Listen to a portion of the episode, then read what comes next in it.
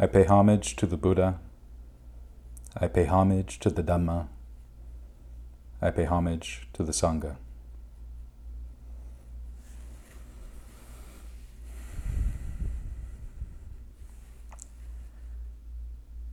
So lately, I've been busy uh, teaching a Dharma class of, of young children from about 6 to 12. And uh, I started doing this because a friend of mine that I, I made at University of the West is a, a, Vietnamese nun who lives down in, I think, Escondido. And at her temple, she is in charge of the children's Dharma school.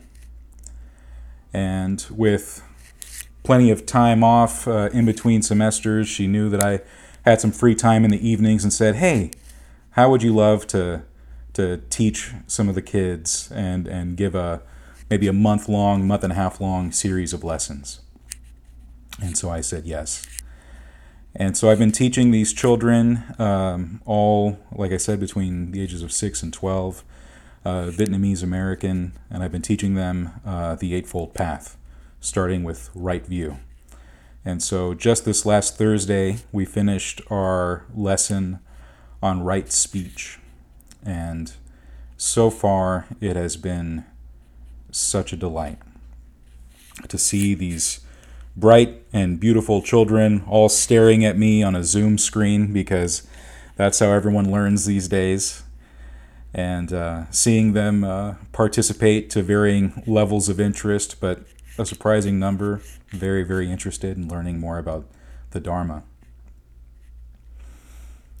And so, uh, on one hand, it's it's uh, a little bitter that it has to be via Zoom because I think it'd be so much to see all their faces in person, face to face, to sit in the same room together and see them smile and smirk and see them think about things as we discuss things. But I will say that one of the benefits of being on Zoom is that it has widened the scope of my friend's Dharma school so that now there are students there all the way from the West Coast to the East Coast. In fact, there's at least one student there who's from New York. And I'm so glad that they're able to participate in something like this. Now, in various temples across the world, but I'm going to focus on the United States, there are a lot of Dharma schools for, for children. But it's one of the few things that I, I haven't, well, I shouldn't say one of the few, but it's one of the things I haven't seen really catch on in more uh, Western and American, Americanized temples and meditation centers, uh, focusing on, on educating children or even really having a lot of services for children. And I was thinking on why it's so appealing to me, why it's something that interests me so so deeply. And I think that part of it, for me at least, is because I had an interest in Buddhism at that same age. I was about 11 or 12 when I started learning about Buddhism. But as a Westerner in the United States, growing up in a very relaxed Catholic family, but a Catholic family, meant that my only access to the Dharma, the only access to Buddhism I had, was in the books that I found at libraries and bookstores, which meant that I had uh, no guide no one to take me by the hand and show me what was worth learning and what wasn't. That at, at, the, at that age, around 12, 13, I was just sort of fumbling around, picking up every single book I could on Buddhism with no real sense of discernment, knowing what was good Buddhism or good Dharma and what was stuff pretending to even be Dharma and what stuff was someone actually coming in with good advice and what was a bunch of nonsense. No real way of telling. But then also at that young age, some books were just so dense and scholarly for me that I could make no sense of anything they were talking about. Scholars writing on the topics that you find in this scroll and this particular book and this phrase and the permutations and etymology of this and that. And it all went way over my head. And so I had a tendency to gravitate towards those books that were pretty much the, the nuts and bolts of meditation which meant that for much of my adolescence, so most of my teen years, I really didn't think about Buddhism as anything other than meditation. that it was only meditation. And so now I think back to this class I'm teaching the, to these young children, and they're getting to get the whole picture. They're getting the Eightfold Path taught to them, seven, eight, nine, ten years old, and seeing the whole path and finding ways that they can start practicing it now and making a habit now at that young age. And to me, that's, that's beautiful, that's profound. One might say that I'm even a little envious of them. Man, I wish I was in their seat. That'd be so cool to be seven, eight years old and learning about the Dharma. But importantly, learning about the Dharma, learning about Buddhism as a life path, as a way of life. And I think that that's the big part there. Because a lot of what we find, if we don't have a guide or a teacher or a community or a temple, what we find in the books, unfortunately, is uh, Buddhist meditation more as a technique or as a, a DIY psychotherapy, uh, which I think puts a, a, limit and a constraint on the Buddha's Dharma that um, leaves people walking away. How many people have we heard that say, I can't meditate? right? And so they just walk away from it because they, they tried meditation for two weeks, found out their mind was a forest fire, and just decided to leave the fire where it was and look the other direction.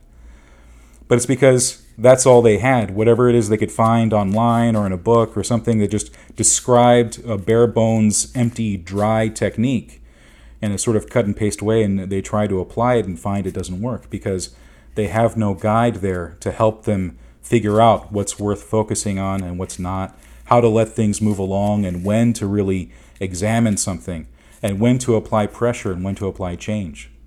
That's the only that's that's one of the benefits of having a guide. That's when you know what's what's worth doing at a, at a given time. But also seeing the entire eightfold path as something truly holistic.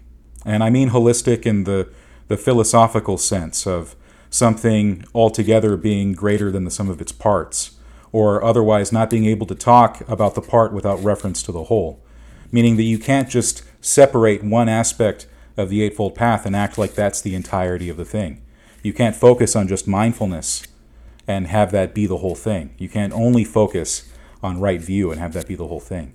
But it's, it's the sum of its parts in that holistic sense.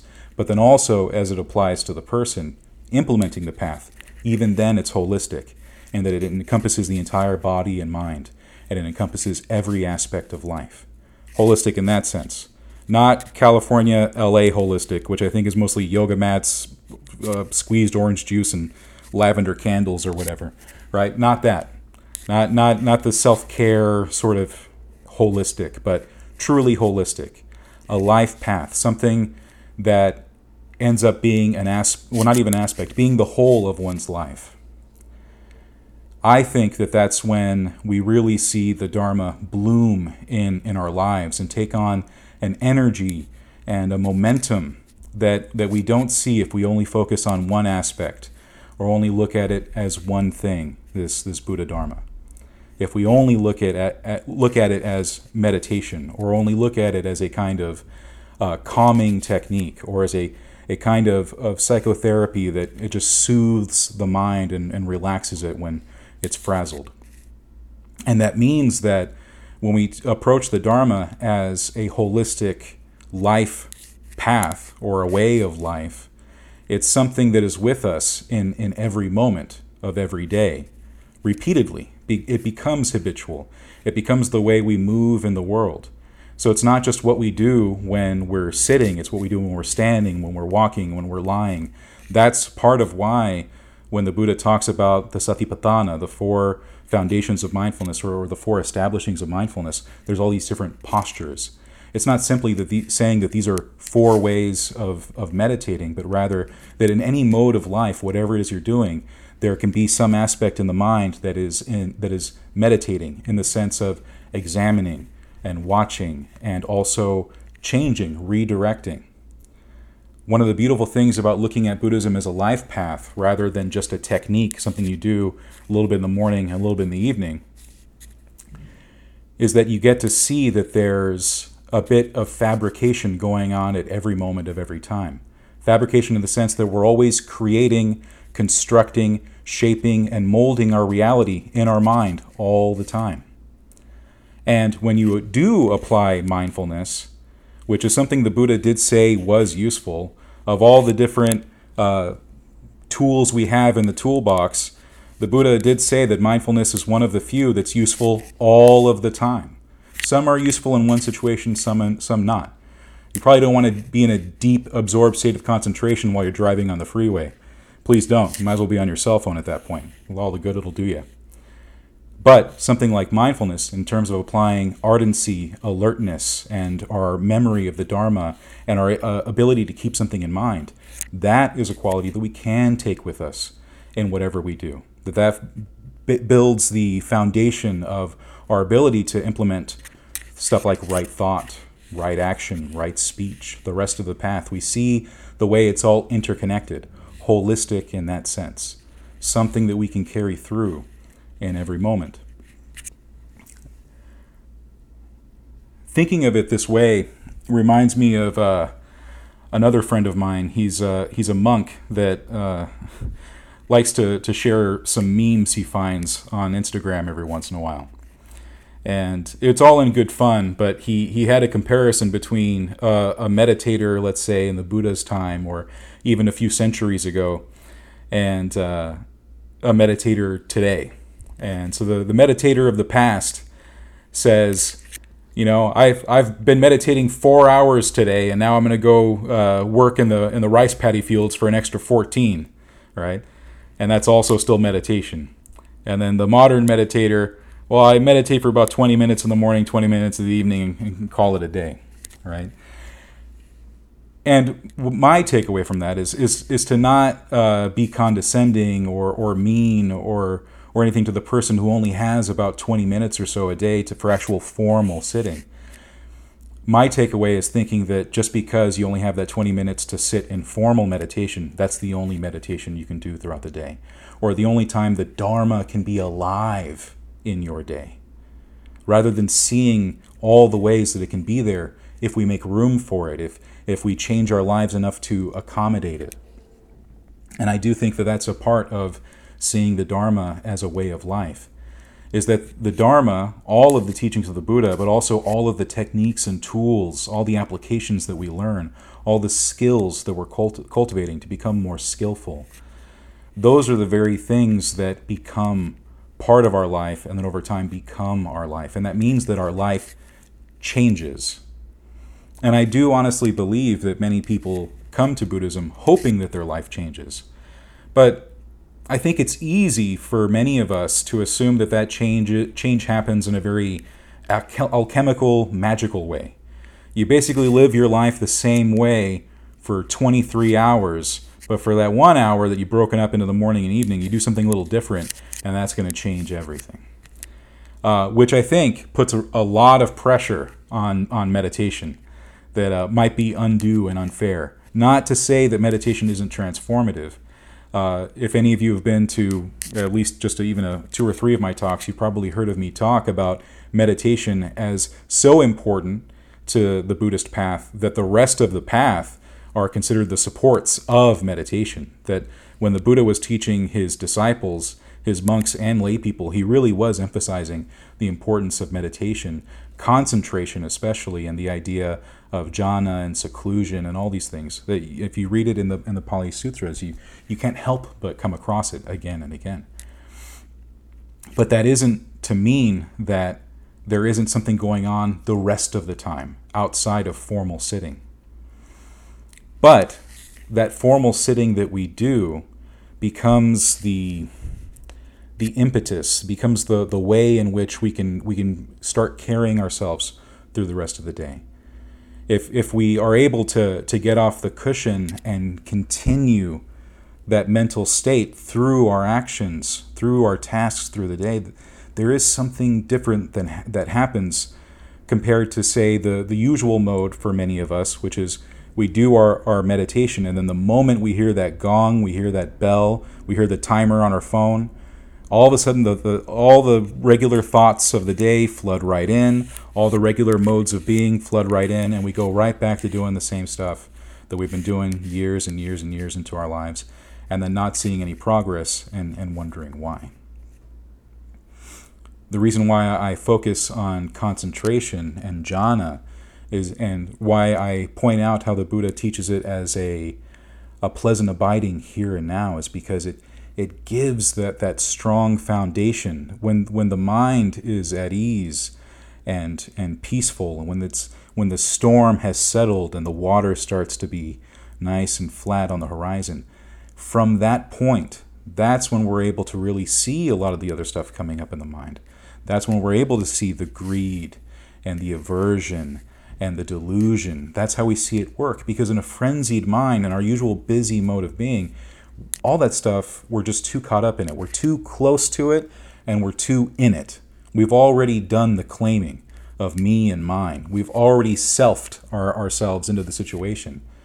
But being able to use meditation as a point to sit and watch and then from that watching being able to do something about it applying skillful right effort right the four mental states trying to subdue any negative thoughts that already have arisen trying to stop negative thoughts from arising or rather unskillful thoughts and then doing the same for skillful thoughts cultivating nurturing the skillful thoughts that are already there but then also trying to, to create the foundations to enrich the soil so that more skillful thoughts proliferate in the mind that's the kind of thing that we can do once we've actually used meditation as the basis for the rest of our day.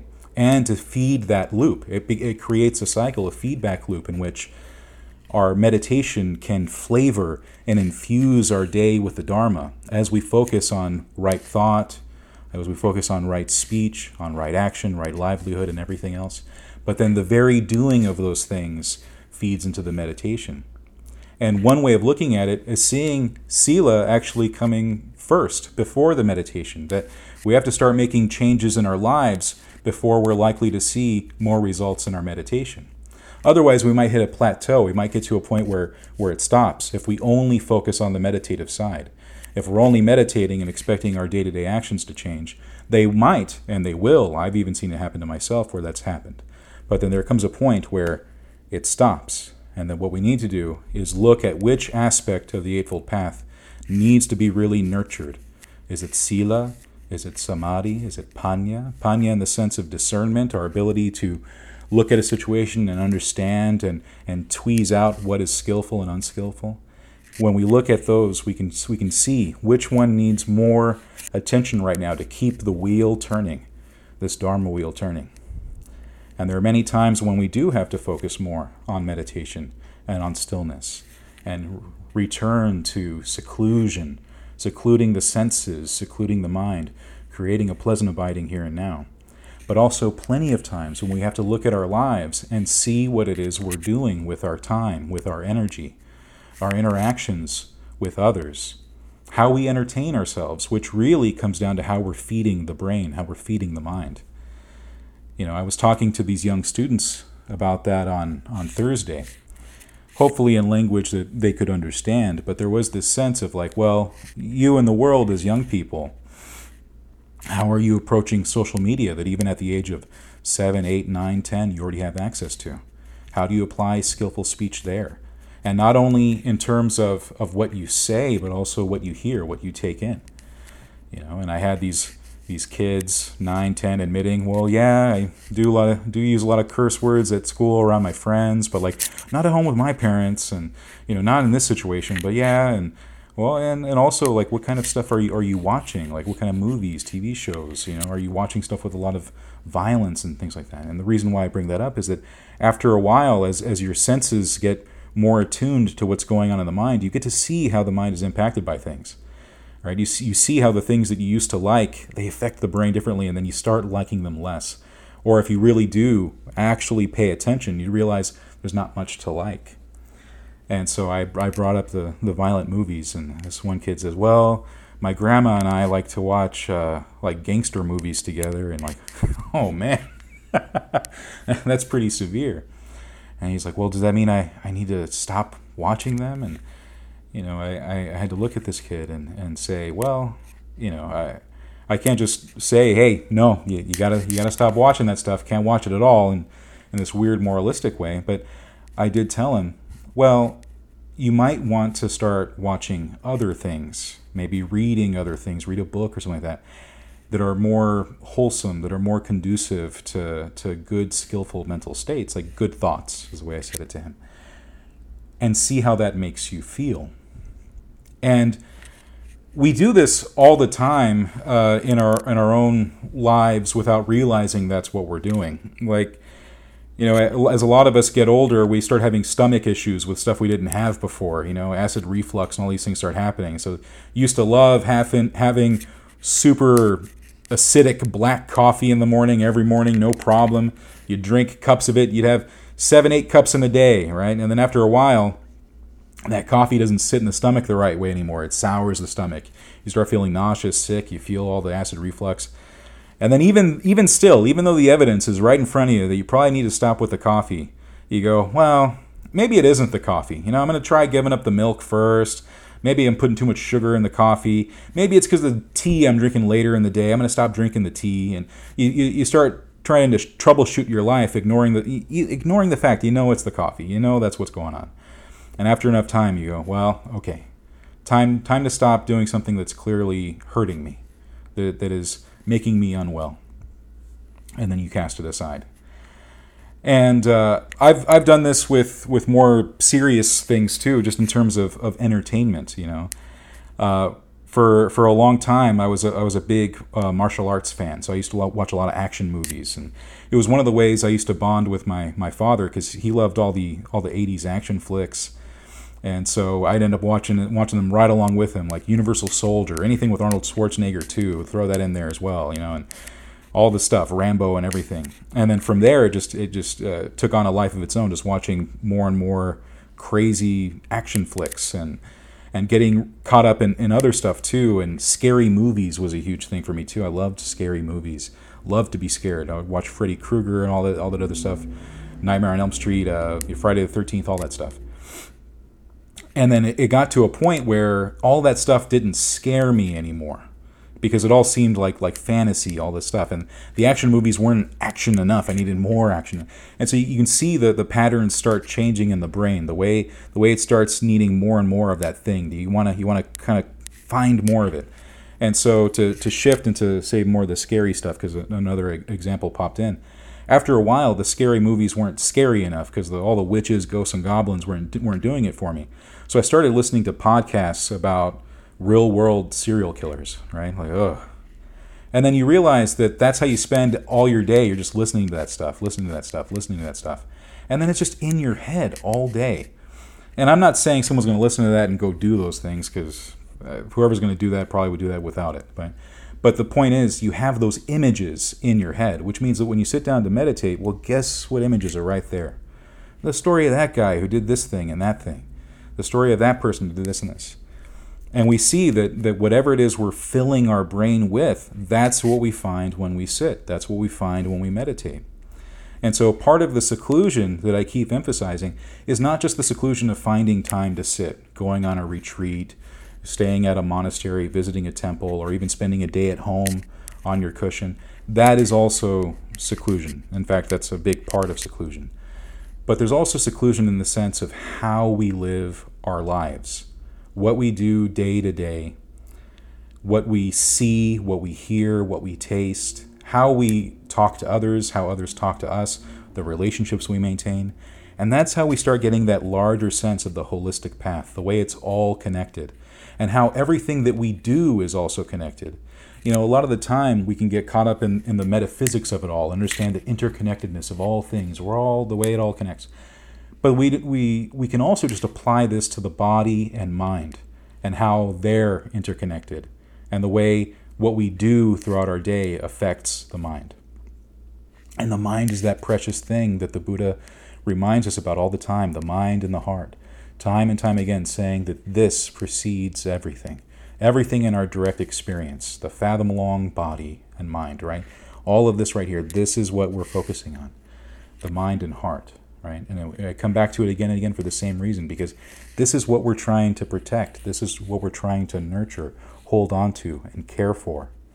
And it's in doing so that we actually find the best way to care for others, to extend that to everyone else. I got to teach these kids about uh, metta, uh, you know, loving kindness, loving friendliness, goodwill, and helping them realize that it's not just something that's outwardly focused, something that we just look out and, and only look at others and how they're doing, but that it always has to start from within. Even even things like goodwill and compassion and sympathetic joy, that those qualities and equanimity as well, that it has to start from within. That we gotta have those same nurturing, kind, and loving feelings towards ourselves. And so that brings us back again to the mind. Like, do we care for our mind throughout our day, throughout our daily actions? Are we guarding and protecting the mind, secluding it from, from what the world wants to assail it with? And that does require making changes in one's life. You know, that, that's, that's one of the things that I think uh, a lot of us struggle with. Um, any type of, of change that might be seen as, a, as an inconvenience or stops the fun, you know.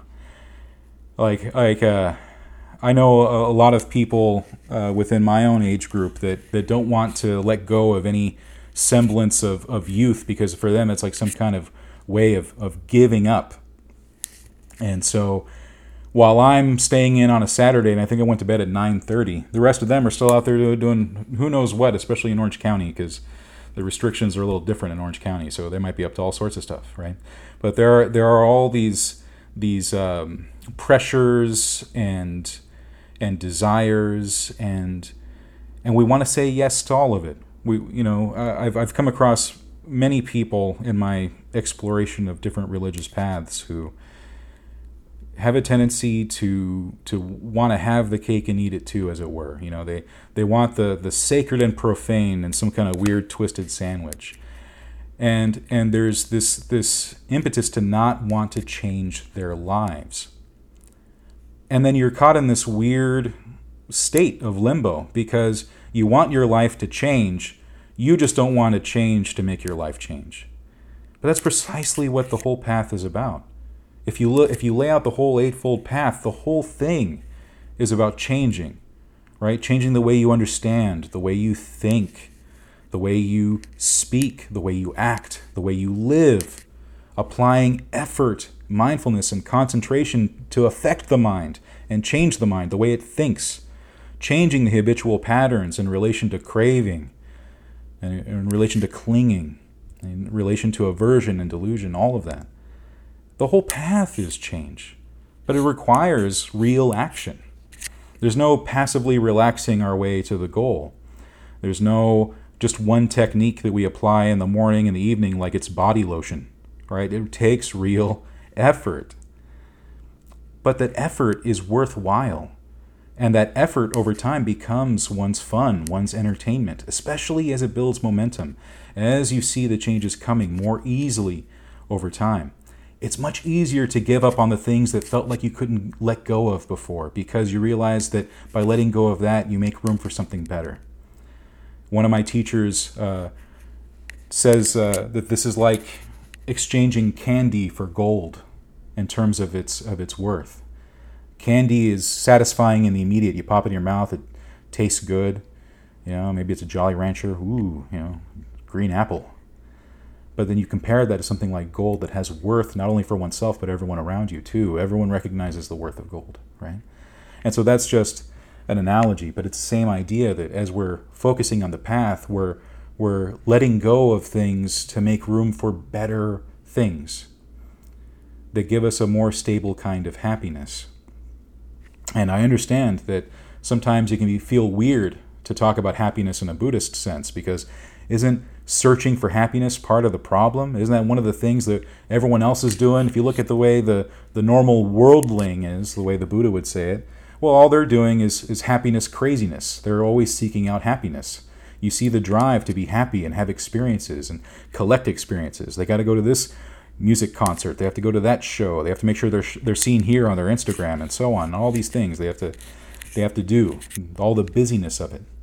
And so we can get the impression that the Buddhist path is not about is not about happiness because like look at all those people who pretend to be happy. Remember, we're the ones who talk about suffering all the time. So clearly we're not talking about happiness, right? But the truth is, we talk about suffering because we recognize that there is a way to be happy. The very first part of the Eightfold Path, right view, is about the Four Noble Truths and recognizing that their whole promise is not that everything is suffering, but that there is suffering and suffering has an end. And that's what we're always striving for the end of suffering, to open ourselves up to happiness.